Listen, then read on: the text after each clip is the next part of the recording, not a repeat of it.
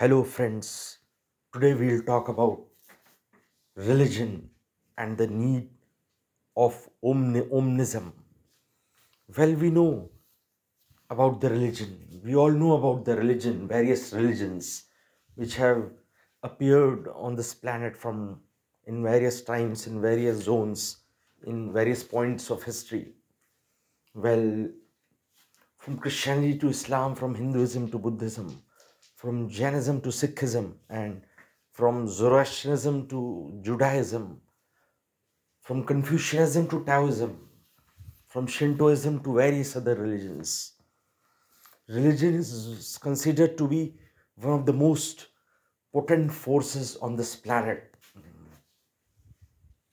Well, religions were supposed to solve human problems, but that has not been the sole development in the field of religion. Religions are supposed to humanize humanity. They are set to even transcend humanity. They are, they are s- set to link to divinity. But then the fact is that in many cases, sectarianism creeps in. If we see humanity as a whole, we cannot subscribe to one religion completely and absolutely because if you subscribe to one religion, you may vary you you can't include the all of humankind because various humans are practicing different religions. There's no one single religion in on this planet which can which every can subscribe to or which everyone has acceptability for. Well religion strife is old and it is still going on. It is going on in various forms in various ways. It's like at the global front it has come up in the form of the conflict between usa and uk and other european countries and with the certain middle east countries or south asian countries even like the usa's confrontation with afghanistan over the twin tower attack and the search for osama bin laden was finally caught and killed. Religion is complex. Religion has become all the more complex. Problem is religion is not just value. It is meant to it is meant to increase and expand values. It is meant to elevate humankind but that is not the case. That doesn't happen actually. Because religions different religions and all the religions i should say and i should say without exception have developed some or the other form of sectarianism. Hindus think on one lines, Muslims think on another line, Christians think on a third line, and so on. Well, there is no short term solution to this problem because religions can't harmonize. I don't think so, they can harmonize. In the short time, they can't, despite the efforts and all that. Religions have are different there are different emergences in the society in different time zones. Some religions are ancient religions. Some religions came up later in the medieval times or the later ancient times. Some are very modern religions. Well, I feel the ultimate solution to all the religious problem is the emergence of omnism. The emergence of omnism and the gradual and continual and the sustained expansion of omnism. Well, do you all know what omnism stands for? To me also it's a, it was a new word until a few months ago. Well, omnism stands for belief in all the religions. According to omnism, no religion has monopoly over truth. Truth is contained in all the religions. Truth is found if you transcend different religions. So, omnism is connection with all the religions. It is finding the truth, the real truth, which is beyond boundaries of any one religion or even any two religions or any three religions. Omnism is a beautiful concept, so far a concept, but it should not remain a con- con- concept for long.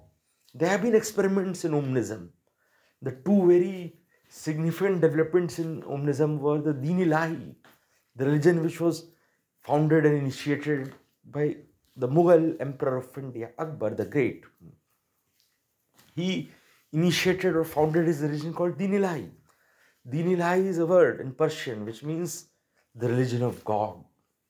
So that religion was quite syncretized.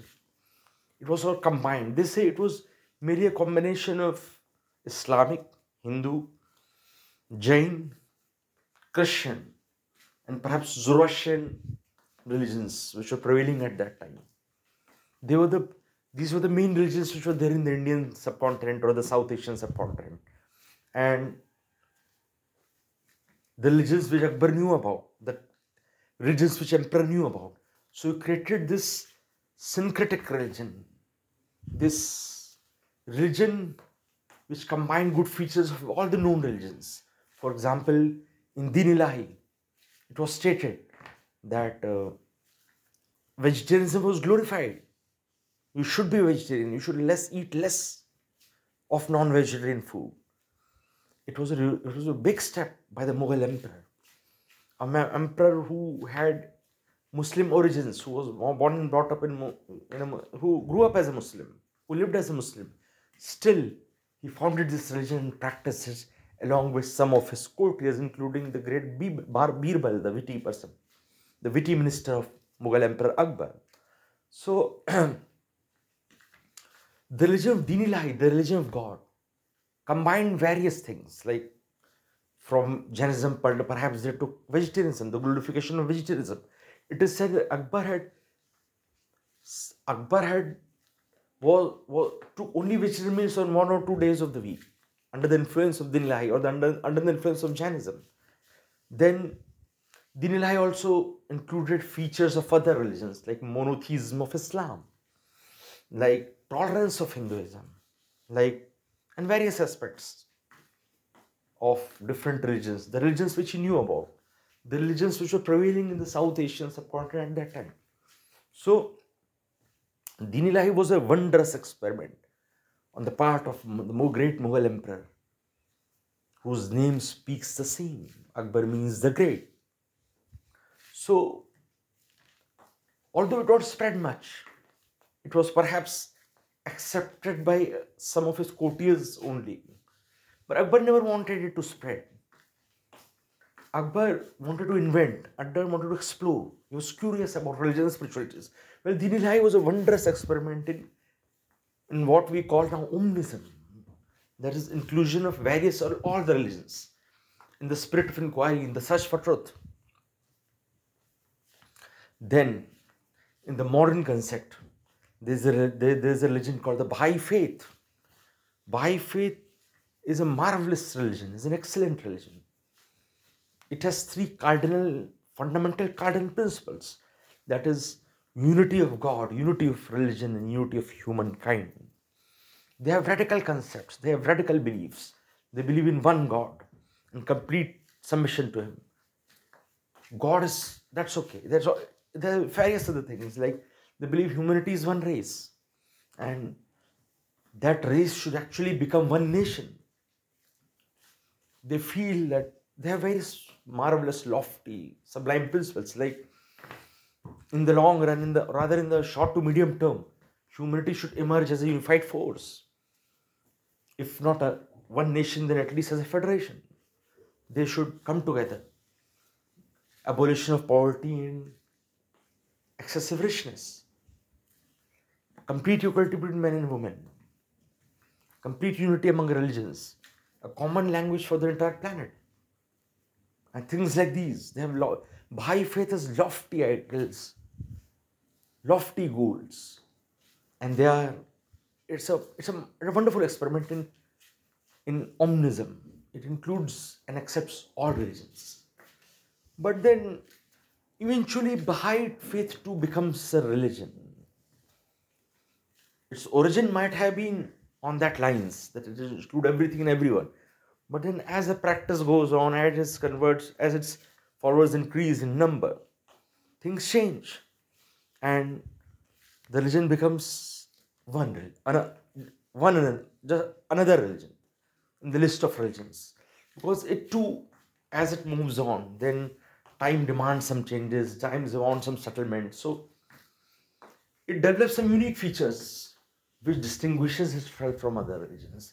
So a religion like Baha'i faith, which has come up and which, which came up to unite, is also following its own lines now. Well, Omnism is a very, very broad concept. And this broad concept should not be allowed to weaken, fail, or lessen, or fizzle out. In fact, it should be allowed to grow and expand. Omnism, I feel, includes, embraces, accepts, admits, acknowledges all the religions of the world. But at the same time, I feel it should also include atheism and humanism. I'm not sure whether it does. I've not read on that point. But atheism is also a way of life, a way of thinking. It doesn't deny truth. Even atheism doesn't deny universal values. So atheism is also should be counted in the list of religions or religious beliefs or intellectual beliefs or some way of life and that or rationality, humanity. That should that omnism is everything. But the fact is why are religions so rigid? The major obstacle in the path of spread expansion and universal establishment of omnism is that people are rigid about religions. People are rigid about religions. When something like religion change comes up, people will very bad. There have been instances when people have converted to from Hinduism to Buddhism the Ambedkar movement, the New Dalit movement, which is called New Buddhism movement. There have been various instances where people have, but people have converted. It's a it's a touchy issue. It's a big issue. It's a very expanded issue. Conversion. Should it be there? How how how much we can allow it, and so on, so so on and so on, so so on. So, basic thing is we are very rigid about religion, and it's not completely wrong in some cases or maybe even many cases because sometimes conversions many times conversions are done with not very unselfish motives. Rather with selfish motives they are done with. They are done with by a particular religion to expand its followers to expand its adherents. And it is done not in the form of a not as a one who converts to a new religion. He or she doesn't feel that I like this religion, so I should convert it to it. Or I'll be better placed in this religion in the sense I'm closer to the ethics of this religion. There have been many cases where people have been converted unethically to another religion. And uh, they've been given money, they've been promised jobs and so on. This is not good. So, if all this boils down to one point, one thing, which is very important, and that is we have too much religion on mind you have too much religion on mind. That has to be disseminated. That has to be lessened.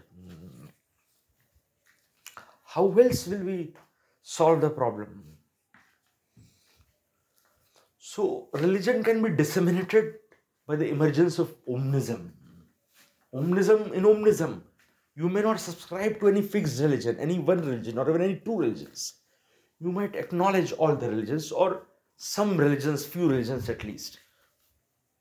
And Omnism is actually it's so tough that our thinking is according to our religion, our culture is according to our religion, our rituals are according to our religion, our religion, our values are according to our religion. Why is it that? Well, can we eat the same food all the time? Don't we need different foods at different time? Can we have the same lunch all through? Can we have the same dinner all through? Can we have same time of breakfast always and everywhere? No. Change is necessary. Change is required. So, thus, we should not be fixated to one religion. As, as far as way of life and culture is concerned, let us live as humans. But when it comes to religious disposition, the religion which you prefer, that should be omnism. Omnism, you may, how can an omnist live? How, how can an individual or a family live as an omnist? You can have your temple, you can have your puja ghar or whatever, whichever religion you, you believe in, eh, or you can have your stuff, things for worship or whatever. But the big thing is that you should you, sh- you should see the larger vision. Even with your small pujas room in your house or things places and things which other religions have. So you should have a larger vision because you know if we, we we can't belong to one thing all the time. We can't belong to rather one thing anytime so let us be omnist omnis omnism will do wonders. Omnism will do miracles. Because you will not be religious in that sense. You'll be religious in the real sense. Rather than focusing only on your religion. And also taking in the sectarianism which comes along with the practice of your religion. That will go. You'll become broader. See the fact is all the religions of the world are emergences. They are emergences of morality which have taken place at different points of time and different spaces, different regions of the world. So they are about implementing and actualizing morality. I have my concerns, whether personally I have my concerns. Things like paradise or nirvana or moksha or salvation. Are these things really needed? I don't know. I can't speak against them. I don't want to speak against them. But becoming good is the intention. There is an overriding intention. How good, how good, that's a different point of thing. Everyone, religions differ, vary in their description of ethics, values. How to what extent they go in one aspect. For example, for example, uh, Islam is strongly monotheistic, while Jainism is non-theistic. So religions have uh, religions have become very different, very against each other. So Omnism can solve all these problems, but then for Omnism to develop more and more, we have to make things work. We have to see the entire religious space with a broader mind, with a broader vision, with a broader outlook. Only then. And something has to be initiated, something has to be started. And that is wider acceptance, wider accommodation. Insularity has to give in, narrow mindedness has to give in us because it won't help us and not it won't help anyone. I think this should become the agenda agenda of various people, various groups, various NGOs even various governments. A popular trend in Western countries is the countries which are de- which have developed very much, which are mechanically and technically very high, which have high, which have the best technologies, which have the best living standards, which have freedom, which have wealth, prosperity, and everything. The trend in such countries is towards non-religions, or towards irreligion, or atheism, or maybe agnosticism. That's not a very healthy trend. That's a very dry trend.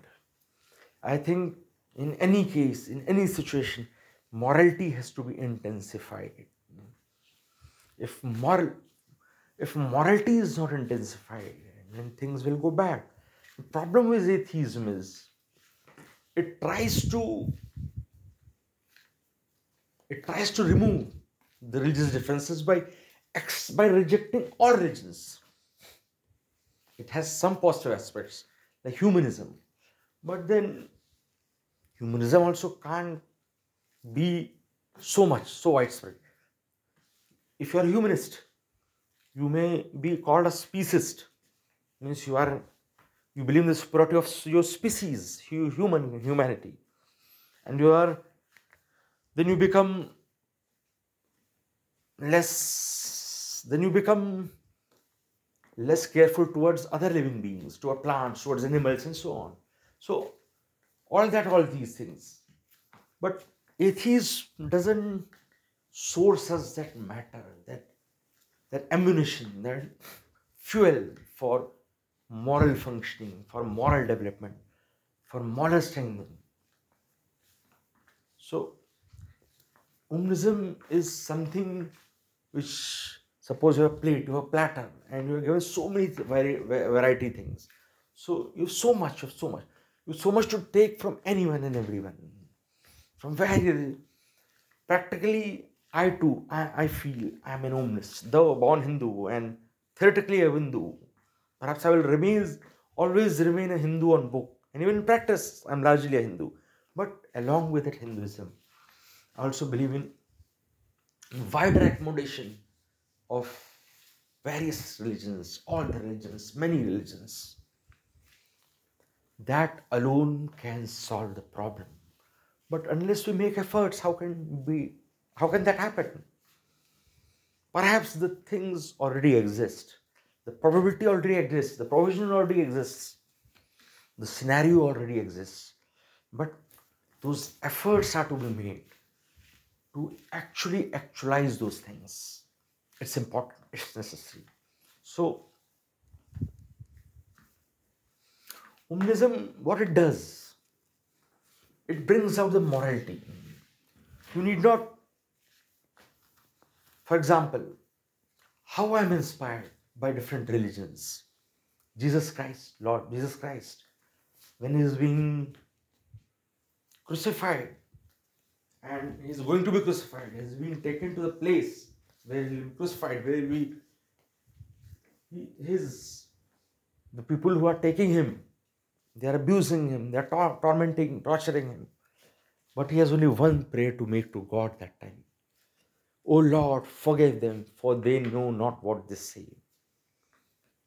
What better? What more can you say? What more one can say? What better one can say?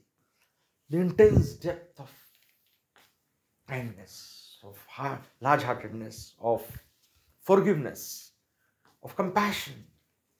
He's so concerned about his enemies, enemies who are taking him to crucify him. That's why Jesus is about love. Jesus forsake himself for a better world, for, for, uh, for the betterment of humanity, humankind. He took this, he took the sin, he the sin which humans committed, he took it on himself so that humanity can survive.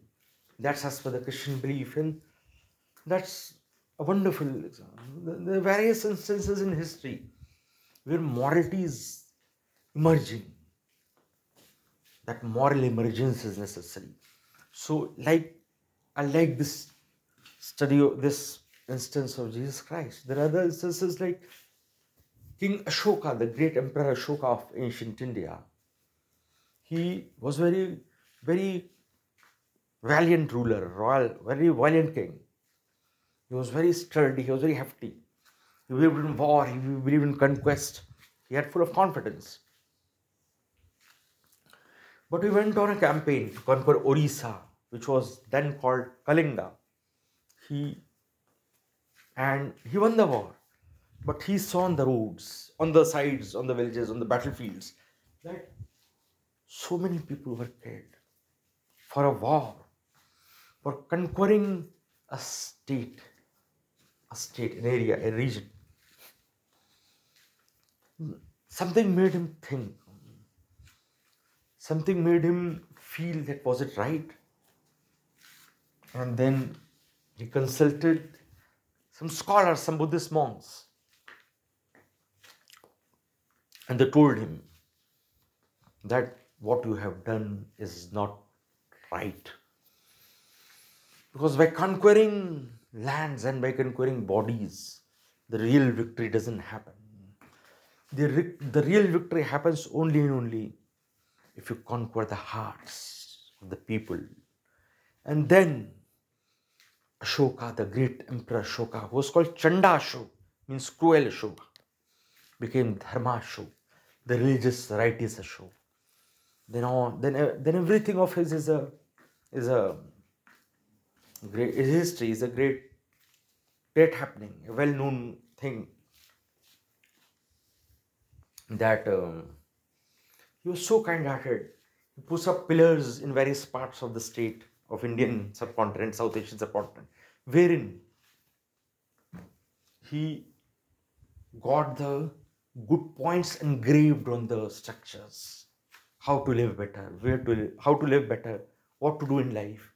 He in fact constructed hospitals not and clinics and first aid areas for not just for humans not just for men and women but also for the animals and for the living creatures what a wondrous what a wondrous expression of compassion what a wondrous he the in fact it is said that he was so welfare minded he was so citizen friendly that he wrote on some of his instructions that perhaps I, you are my citizen, I am your ruler, but I am here to serve you. And I know that the, the official people who surround me may not let you easily come to me to, ad- to get your problem addressed. But you try to come to me, you should come to me. Because I'm a welf- I believe in welfare of the people. So tha- that's a classic example where a kind kindness takes over valor, and not a very positive valor. Valor that was a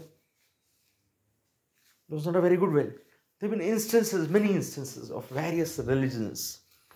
There's a quote from the Hadith, the holy book of the Muslims, that it is said, a hot headed man came to the Prophet and said, Give me a command. The Prophet said, Do not get angry. That man repeated the question several times, but each time the Prophet said, Don't do not get angry. What a what a depth in this statement. What a, how deep it is, how rich it is. Since he was a hot-headed man, so he should resolve his anger. That was the message of the messenger of God, Prophet Muhammad.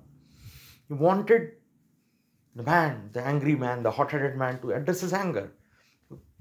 Prophet Muhammad has said, the real control is not, the real strong and powerful are not those who can win the battles or who can fight people. The real powerful and strong people are those who can actually who can actually control themselves in anger, who can not if anger comes in, anger is they're feeling angry, they won't just burst, they won't just act on their impulse. So great thing, great depth. Then you see that Rama is a Lord Rama is a classic example of idealism. The ideal son, the ideal brother, the ideal husband, the ideal father, everything. He's he's full of nobility. He's full of he's called the personification of the ideal man. And it is said when his stepmother asked her husband, that is Rama's father, that my two vows, my two demands you have to put in. You, uh, you have to you have to accept, which you had promised me earlier. Then he she asks Kaikeyi, the stepmother of Rama, that you should give the throne to Bharat, my son, and not to Rama, Lord Rama, not to Lord Rama, but to Bharat, my son. And Lord Rama, Rama should go for, eh, go to go to a forest exile for 14 years.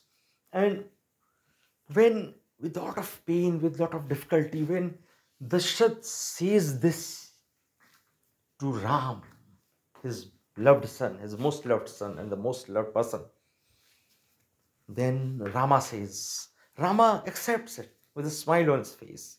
It's not as if he's not at all disturbed, he's not at all perturbed. He's equanimous. He's fine. He readily accepts us. And doesn't he feels there's nothing not to accept it. The command by father is everything. That's morality. So we see morality from different religions. How can be how can that be taken in? The morality which I said about the George Jesus Christ, the morality of Ashoka the Great, the morality of Prophet Muhammad, and now the morality of Lord Rama. There have been so many instances, there have been so many situations in the entire history, religious history, even non religious history. The story of Alexander the Great. There are so many instances of Alexander's greatness. So, when, when you have to inculcate values, when you have to moralize ourselves and our surroundings, we need not uh, just adhere to even religious things. We, we not just adhere to even the pan religious idea, not just all the religions. We can, we can even import or extract morality from secular situations, from developments or happenings of history which didn't involve religion or religious founders or religious people. So Alexander the Great was in was an instance where Alexander the Great are so many of his greatness. But you know, so something div- what divides morality and immorality? I'll tell you. Alexander the Great, how is he described as? The person who conquered and overran many civilizations, the brave, the great man, the great ruler, who dreamt of conquering the world and actualized it to a great extent. And how is Chinggis Khan defined? Chinggis Khan is defined as per the dictionary definition a bloodthirsty Mongol who created world's largest empire around 800 years ago. How is he described? There's a big difference because Alexander was great, but Genghis Khan was brave. The Mongol who created world's largest empire was brave, but he was not great. And when bravery is not no, if, if bravery doesn't come along with morality, it's a big problem. It's a big problem. Will, the ruler may become a plunderer. The warrior may become a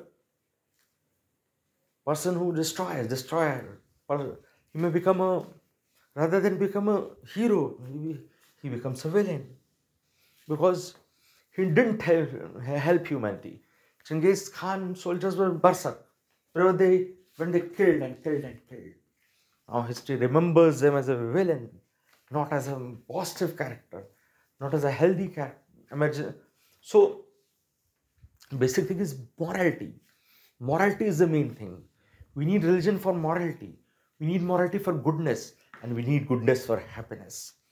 Because morality alone works, goodness alone works, nothing else works. In the in the overriding situation, in the morality alone works. Morality alone, goodness alone, happiness alone can change human destiny. Materialism will follow according to your morality. Materialism, materialistic development will happen as per your morality. So morality has to be grown. What is and how can we develop morality? Only by dissolution of individual religiosities and the emergence and expansion and establishment omnism, omnibusm, which, which depends only only on morality, which tries to seek multi from various sources in various forms. So, so that's the crux of today's talk that morality can be should be taken, can be taken, and can only through omnism. Believe me, if omnism, I feel if omnism happens, if omnism grows, things will be better because people will be gaining in values, gaining in ethics, and listening in rituals and listening in sectarianism and divisions and divisionism. So, omnism is very important for the moral emergence of the world. Let us end our discussion today. Let us, I, I should end my talk today with a lot of positive and good thoughts for future and for acknowledging the need for a broader vision towards religion and morality and all those things. Thank you.